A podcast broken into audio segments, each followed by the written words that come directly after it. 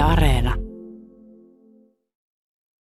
Hei vaan sinne Areenaan tai Yle puheeseen. Hyvää päivää. Erinomaista päivää. Päivää. Päivää. Tervehdys. Hyvää iltapäivää. Hyvää huomenta, päivää ja iltaa. Hei vaan sinne korvanappeihin. Hyvää iltaa. Hei vaan sinne liikenneruuhkaan. Tervehdys. en se jaksa enää kuunnella.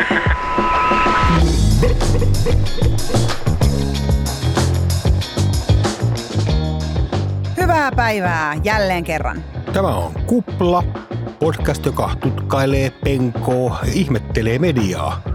Journalismia, somea, printtiä, videota, faktaa ja fiktiota.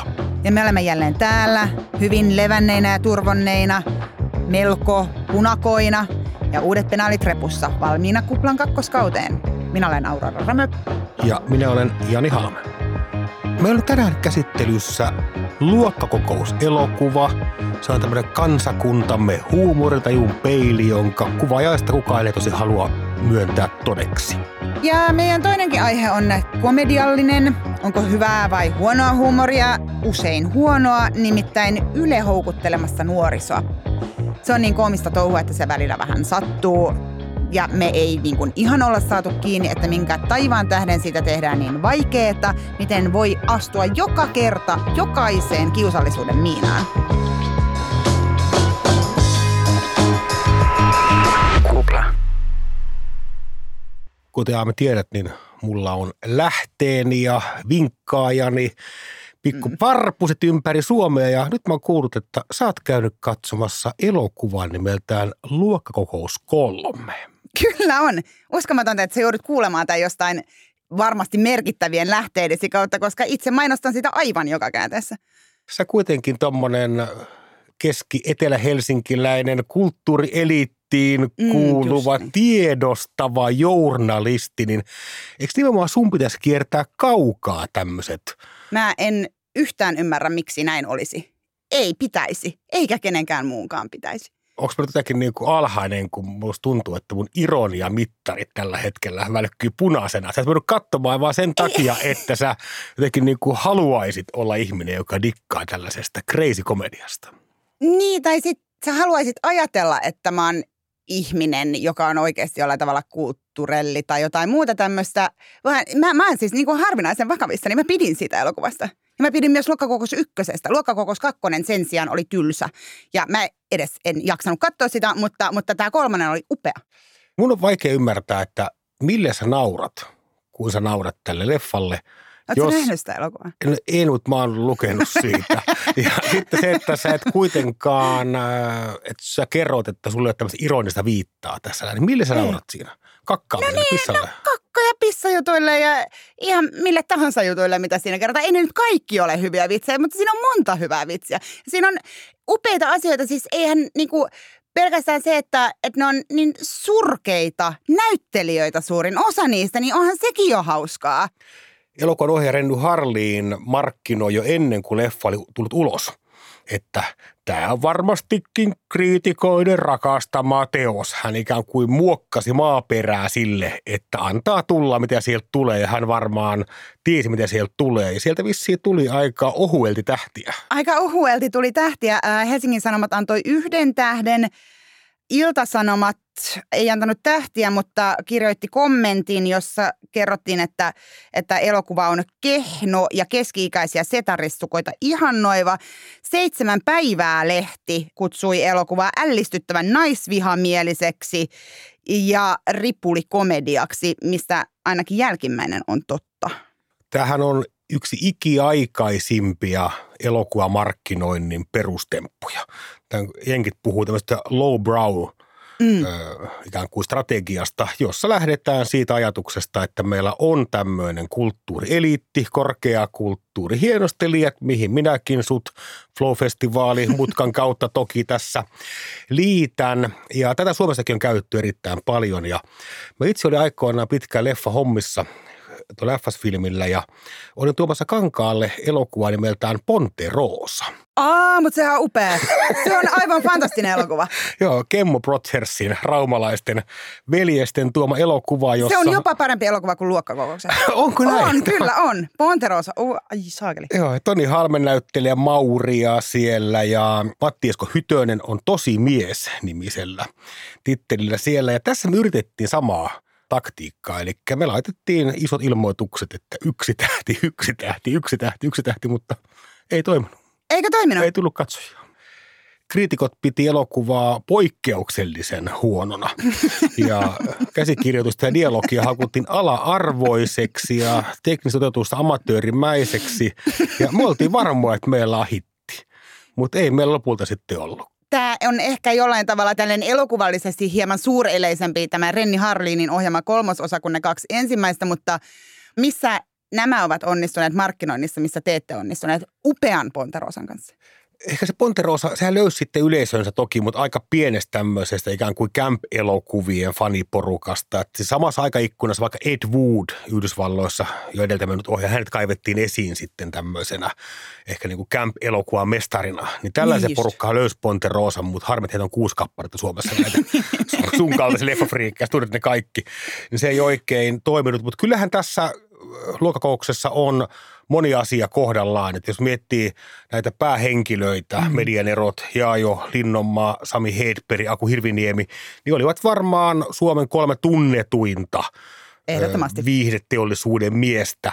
Ja sitten ne on ehkä tavallaan niin tunnettuja ja niin, niin jotenkin kansan rakastamia, jos tämmöistä leimiä ilmaisua käytetään, että niillä on myös varaa tehdä vähän mitä vaan. Ja sitten sit kuitenkin ihmiset on sillä, ahaa, no jaa, jo, jaa, joha on hyvä. Ja ehkä tähän liittyy joku tällainenkin. Varmaan erotuksena Ponterosaan ja luokkakokoukseen, niin Ponterosan pääosissa olivat henkilöt Heikki Paavilainen, Timo Julkunen ja Paula Siimes.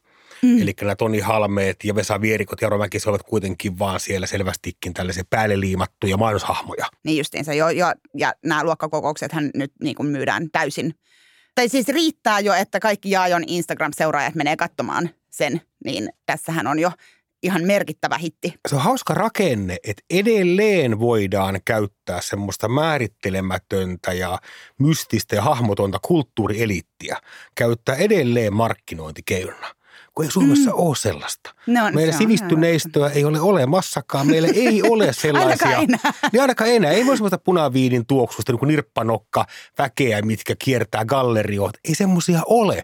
Mutta silti me halutaan nähdä tällainen ryhmä, jota vastaan ikään kuin nämä Niin, kyllä, kyllä, kyllä.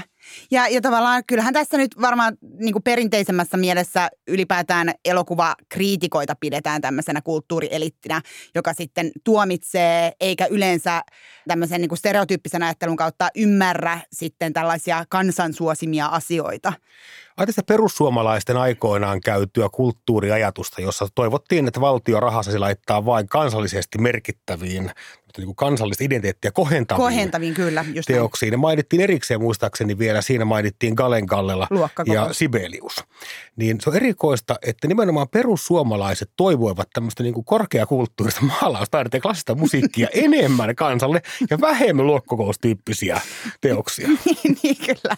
Ja niin, niin siis tavallaan, mä en tiedä miten luokkakokous sitten niin kuin asettuisi tähän, juuri tähän kulttuuripoliittiseen ohjelmaan, jota silloin hahmoteltiin. Mä välttäisin, että ehkä asettuisi. Mutta siis kuuluuko meidän nyt olla jotenkin kansan puolella tai kulttuurielitin puolella tai onko näitä edes kumpaakaan olemassa vai onko nämä täysin keksintöä, joita tulemme toistaneeksi ikävästi koko ajan. Me aiomme kysyä tätä nyt Turun yliopiston emeritusprofessorilta Veijo Hietalalta, joka on siis mediatutkija ja opettanut TV- ja elokuvatutkimusta. Ja Veijo Hietala on, on paitsi professori eli suuri eliitin edustaja, myös suuri tosi TVn ja kaikkien tämmöisten hömpäksi leimattujen ohjelmien rakastaja. Niin otamme Veijon langan päähän.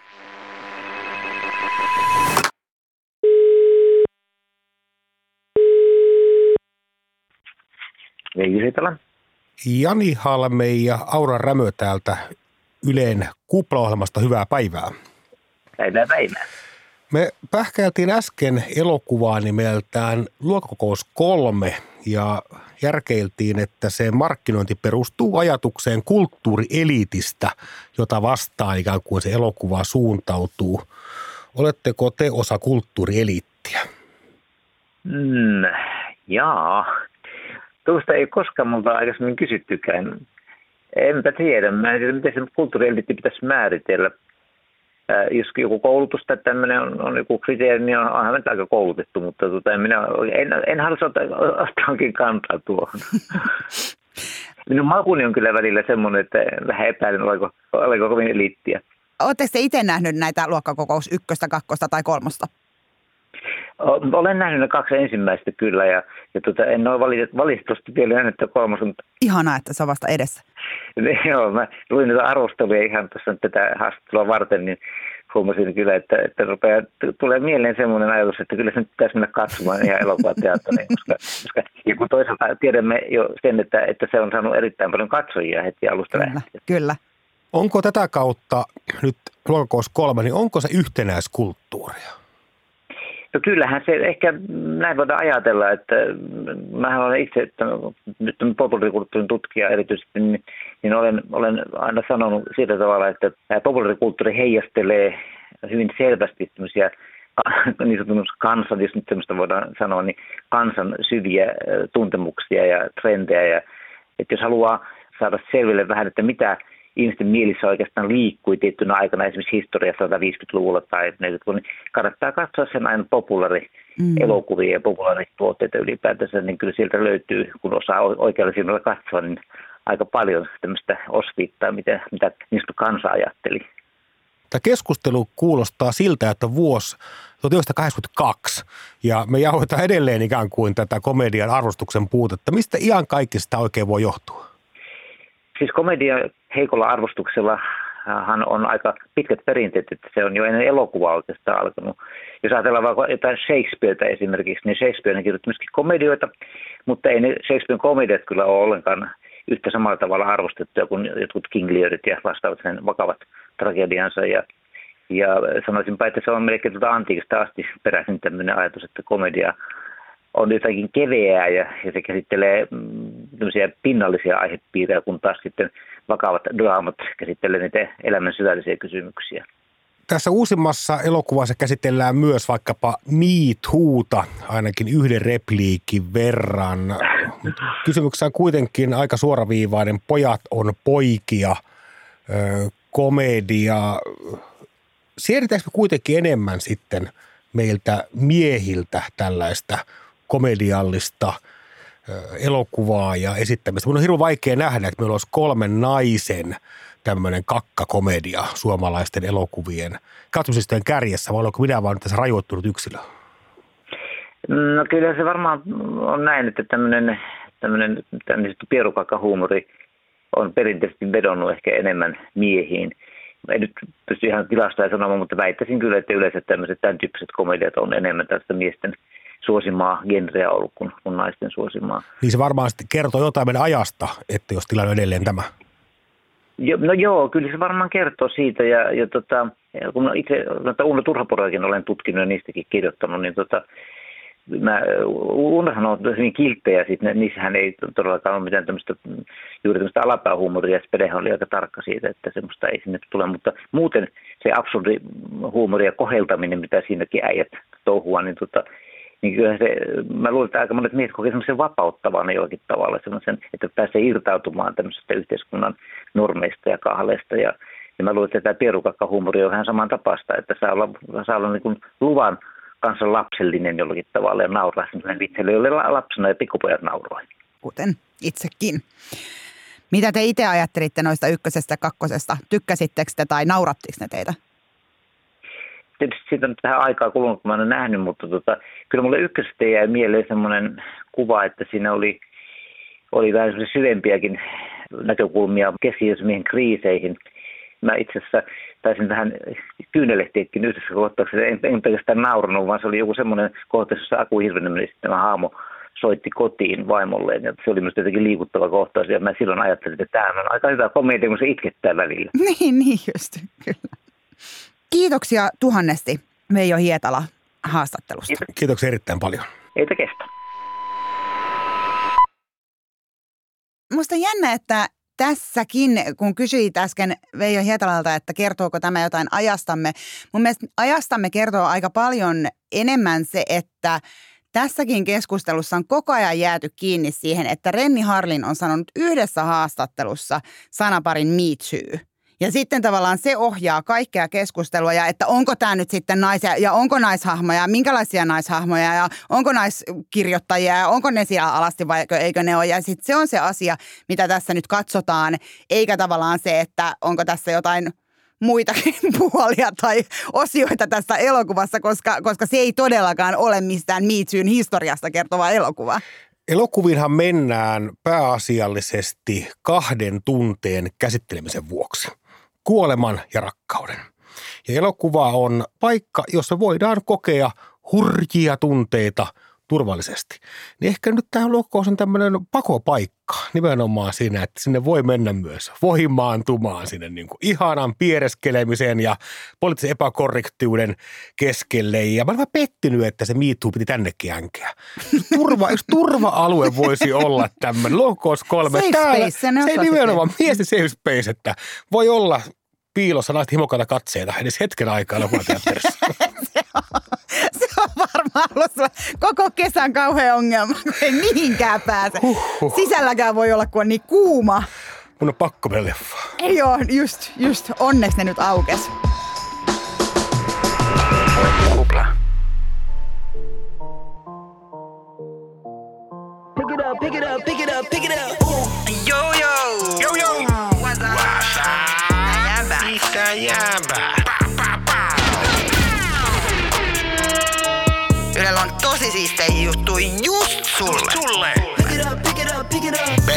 Bangeri kontsu eli kontentti. I ain't never scared like Bone Crush. Me ollaan siellä, missä nuoret on. Miss ne on? Eli Feissaris, Netis, Irkis.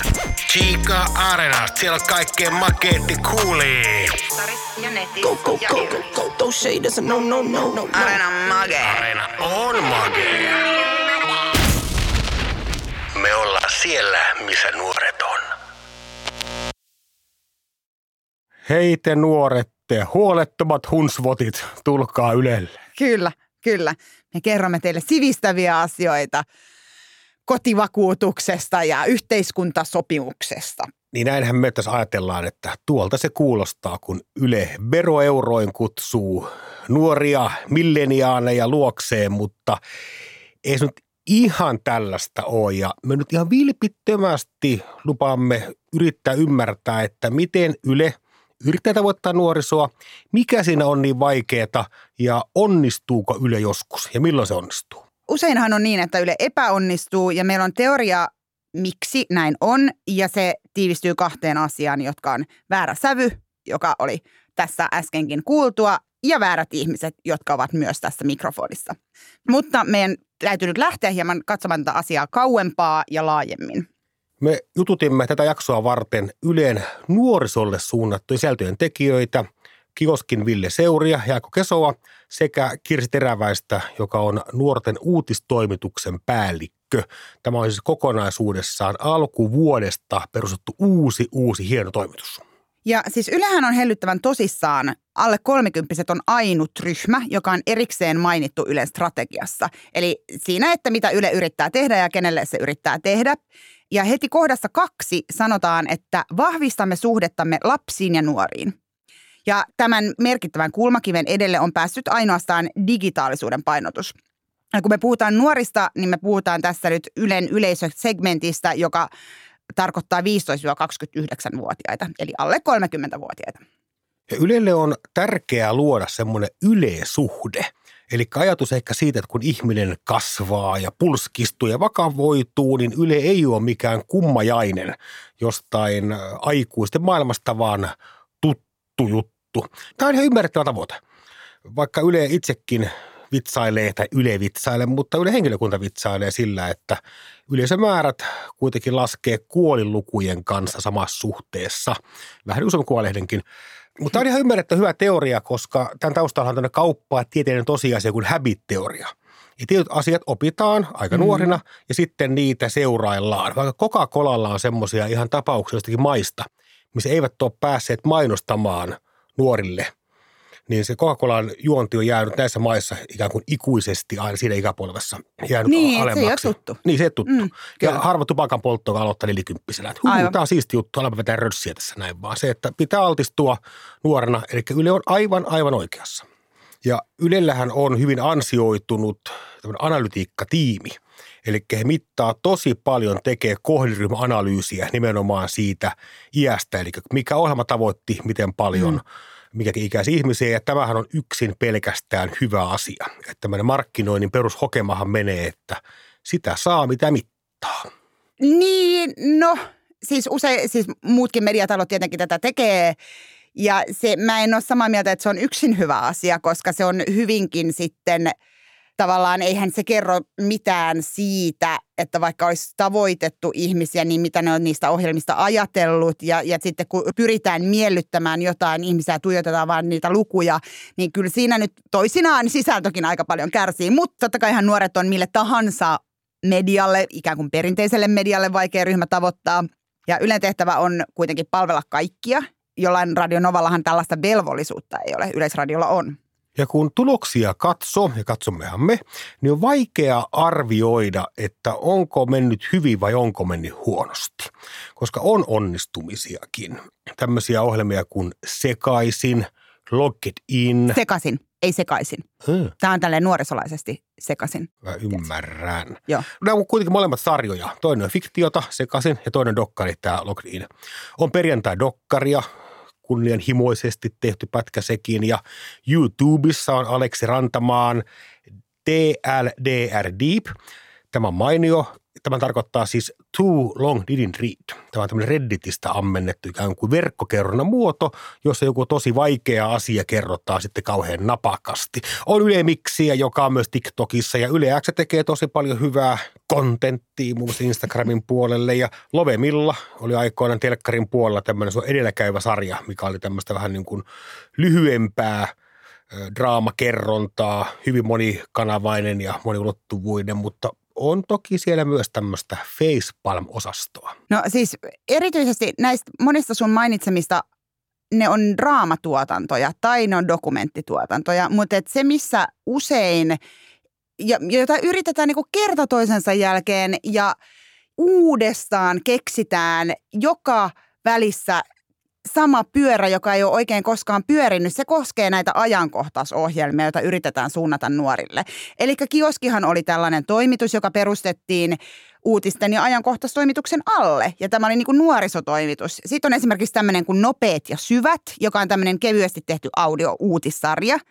Ja yhdellä jaksolla esimerkiksi on 56 kuuntelua, joka on ihan mille tahansa ohjelmalle huonosti. Mutta että, no, no siis tämä Nopeat ja syvät on vähän tämmöinen Ylen aluetoimituksen kokeiluprojekti, mutta jos nuoria on ylipäätään vaikea tavoittaa, niin miksi nimenomaan heille tehdään koko aika jotain tämmöisiä prototyyppivirityksiä, joita ei ole tehty kunnolla, joita ei ole kokeiltu ja, jotta, ja tavallaan on kokeiltu ja huomattu, että ne ei toimi. Siinä varmaan se pohja, vire ja pyrkimys on aivan oikea. Eli haetaan tällaisia verkkokerronnan muotoja. Eli selvästikin on netissä olevassa olevia Kyllä, tapoja kyllä. esittää se asia, laittaa se asia pakettiin ja kasaan, jotka on poikkeaa tämmöistä painopinnan valmistamisesta ammentavasta Mhm. mm-hmm. sanomalehti journalismista. Mulle tulee vaikka mieleen tämmöiset verkkojutut, joissa on keksitty tämmöinen Instagram Story-tyyppinen muotoilu. Joo, että tämmöinen ruudun kokoinen kuva ja sitä naputellaan vähän kuin story, että juttu etenee sitä kautta. Ja tässä voi toki tietysti pähkäillä, että onko tämä muoto nyt tässä ollut tärkeämpi kuin se itse kontentti. No Että- voi pähkäillä ja voi aika nopeasti tulla kyllä lopputulokseenkin. Ne on aika niinku hirveitä. Meinaatko, että nuoriso ei lataa uutisvahtia ilman swipe-ominaisuutta? En meinaa, en meinaa missään tapauksessa. Meinaatko? Valehtelet. Mutta mut siis äh, nä- näihin kuuluu myös se, että vaihdetaan yleiskieli puhekieleen. Ja sitten sit niinku istutetaan joku emojien ympäröimälle tämmöiselle värikkäälle tuolille. Ylellä on aina niitä värikkäitä tuoleja. Se on jotenkin silleen, että nyt tässä on oranssituoli ja tuolla on vähän tuommoinen turkoosituoli, niin nythän tämä on tämmöistä nuorisolaista eikä niinku lainkaan vakavaa, vaan nyt vähän, hei kuule, oot sä kuullut uutisista? Kakka emoji tyyny on siinä sohvalla. No siis just niin, just niin, kyllä, kakka emoji tyyny, näin on. Ja, ja siis myöskin se ajatus siitä, joka on siis hirvittävän yleinen ja koko aika niin kuin, musta tuntuu, että ne oikein päässään jalostaa tätä ajatusta, ikään kuin se olisi alun alkaenkaan ollut hyvä, että nuoria kiinnostaa vaan mahdollisimman lyhyet asiat. Et niiden kaikkien pitää kestää silleen alle 30 sekuntia, koska muuten kukaan ei jaksa katsoa. No entä jos tekisitte ne vaikka silleen, että joku jaksaisi katsoa niitä? Tämä on kiistattomasti hyvä pointti.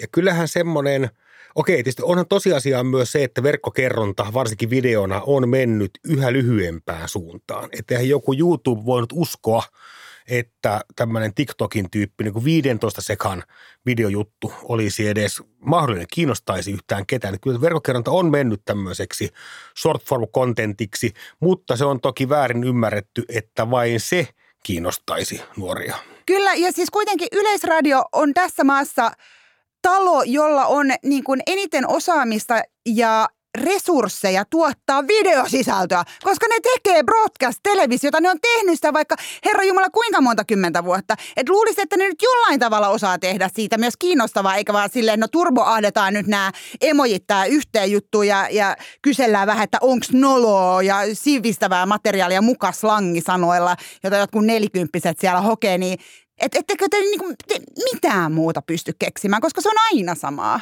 Ylen Kirsi Teräväinen sanoi, että jos tarjolla on karkkia, niin miksi ihminen valitsisi kaurapuuroa?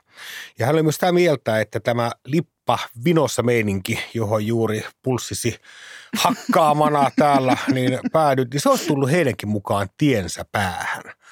Tähän on aika hankala kuvio myös, jos tarkastellaan kahta asiaa, eli sitä sisältöä, uutispätkää ja sitten alustaa, jolla se oikein jaetaan. Mm. Eli Ylellähän on ollut, se on varmaan sisäisesti heille tosi vaikea peli, että miten paljon tuotetaan sisältöä yhdysvaltalaisten digijättien, vaikkapa Kyllä. Facebookin, IGn tai kiinalaisen TikTokin tarpeisiin versus miten paljon pyritään ohjaamaan omalle alustalle Kyllä. näitä ihmisiä. Ja onhan semmoistakin, kun aaltoliikettä ollut jossakin vaiheessa Ylellä oli tosi kiellettyä sanoa, että mitäpä jos me haluttaisiin ihmiset meidän omiin jakelukanaviin. Mä oli semmoinen mm. oikein niin kuin digi, digi, digi, some, some, some buumi, jossa oli tosi arvostettavaa tuottaa sisältöä jenkkijättiläisille.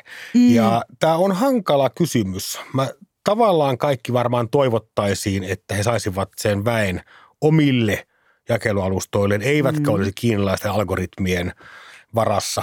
Kyllä. Ja miten paljon siitä on taas sitten markkinointia, millä pyritään houkuttelemaan sinne cooliin areenaan Mm. näitä ihmisiä. Ei ole helppo peli. Ei ole helppo peli, ei tietenkään. Ja, ja siis totta kai nyt niin kuin, tavallaan siihen, että mikä mua kiinnosti 15-vuotiaana, niin siitä ikävä kyllä alkaa olla jo sen verran kauan, että tavallaan näitä media-alustoja on aivan eri tavalla ja, ja kaikkea, mitä katsotaan tämmöisenkin typerän kattotermin kuin median alle, niin on niin hirveästi paljon enemmän, eikä siihen rakoon on aika hankala varmasti, vielä hankalampi tunkea kuin oli jo silloin 15 vuotta sitten. Ja mehän ei olla myöskään Spotifyssa, mikä osaa meidän kuulijoista ärsyttää suunnattoman paljon, että he joutuvat menemään tänne Yle Areenaan hakemaan tämän. Ollaanko me nyt tämmöisen niin kuin alustatalouden uhreja? Me ollaan alustatalouden uhreja, uhreja, kyllä. Me ollaan yleisradion uhreja. Haluaisitko että me oltaisiin Spotifyssa? No kyllä, mua on helpottanut, että asiat on yhdessä paikassa. Mutta, Nehän on Yle Areenassa. Ne, ne on Yle Areena- niin, niin, joo, kyllä, kyllä.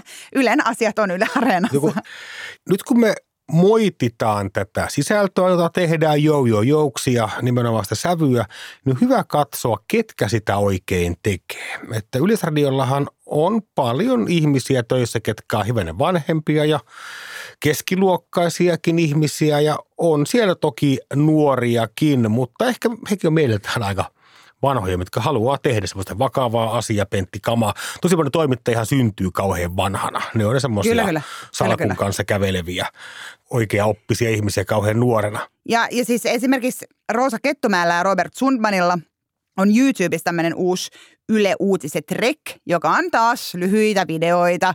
Tässäkin siis molemmat on nuoria tai NS-nuoria.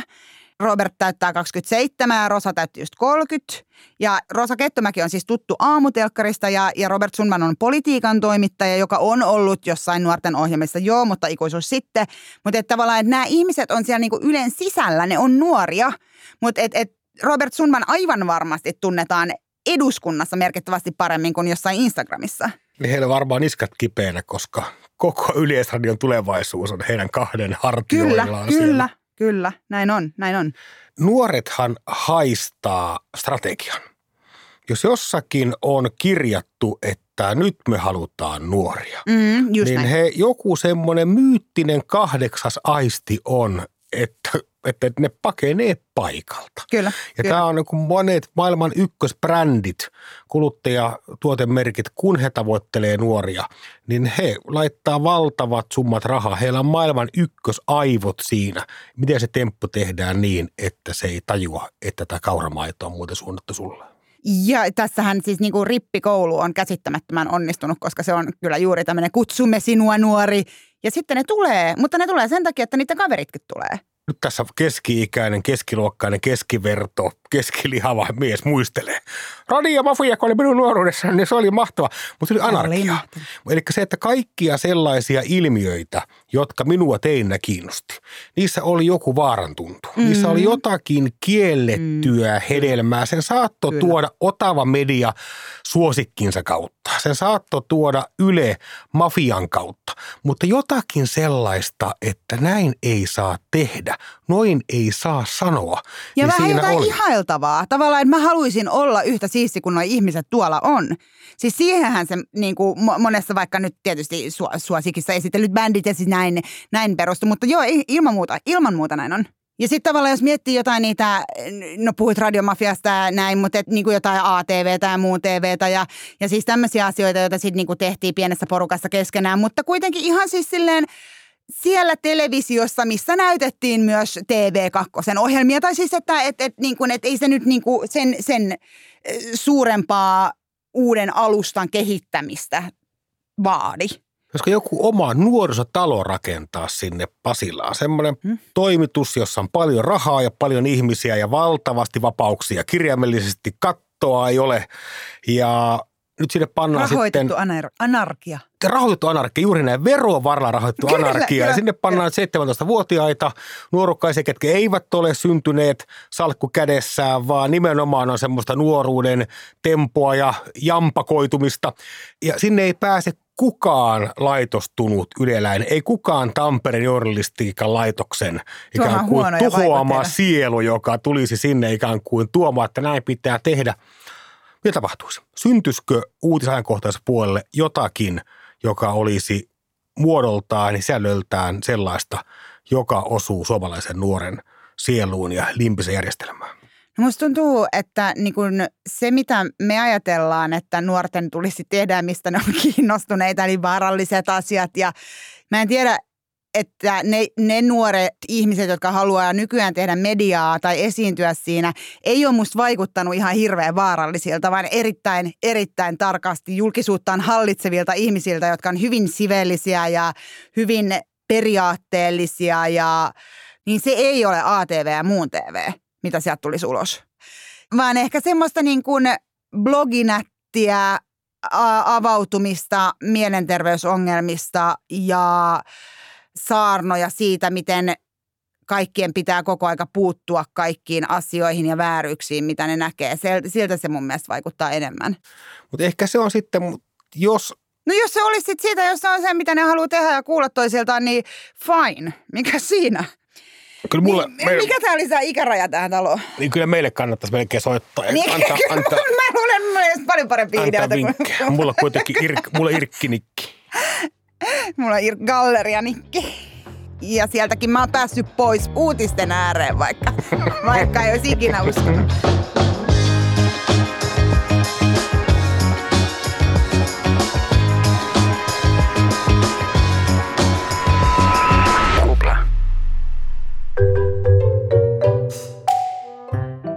Tämäkin kuplaohjelma päättyy media-alan tämän hetken himoituimpaan ja arvostetuimpaan huomion osoitukseen Media Räpsään.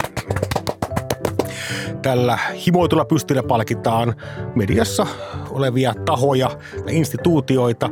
Ja tällä kertaa meidän katse kääntyy koko media-alan aliarvostetuimpaan ammattiryhmään, eli kesätoimittajiin.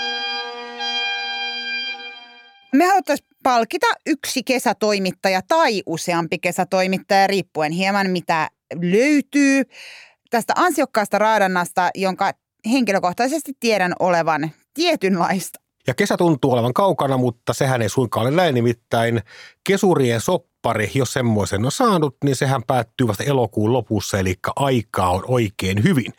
Joten ilmiantakaa lukemistanne aviiseista tai työpaikoilta, missä työskentelette, tai mikä parasta, kärättäkää itse itsenne. Etsimme Suomen parasta kesätoimittajaa. Ja minne näitä, näitä ehdotelmia sitten lähetetään? Tämä, tämä on ollut pienoinen ongelma, koska Yleisradio ei ole perustanut meille minkäänlaista sometiliä, koska muutkin sitten haluaisivat sellaisen, olemme kilpailun uhreja. Niin lähettäkää niitä suoraan DMllä Kuplan viestintä vastaava Jani Halmeelle. Hän- Minulle. sinulle. Hän löytyy Twitteristä ja Instagramista ja myöskin Facebookista, jos joku sellaista käyttää.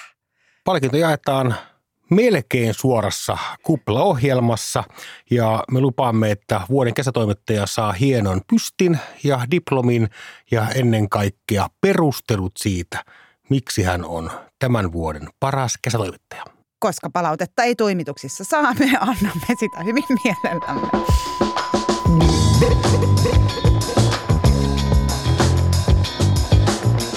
Jos kuuntelit tätä kuplaa radiosta, niin muistutamme, että Yle Areenasta löytyy myös kaikki vanhat jaksomme.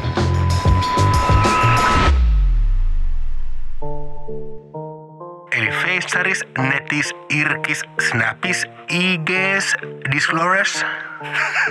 Se on Discord. Discord. no, mä joudun jo sanoa feissari.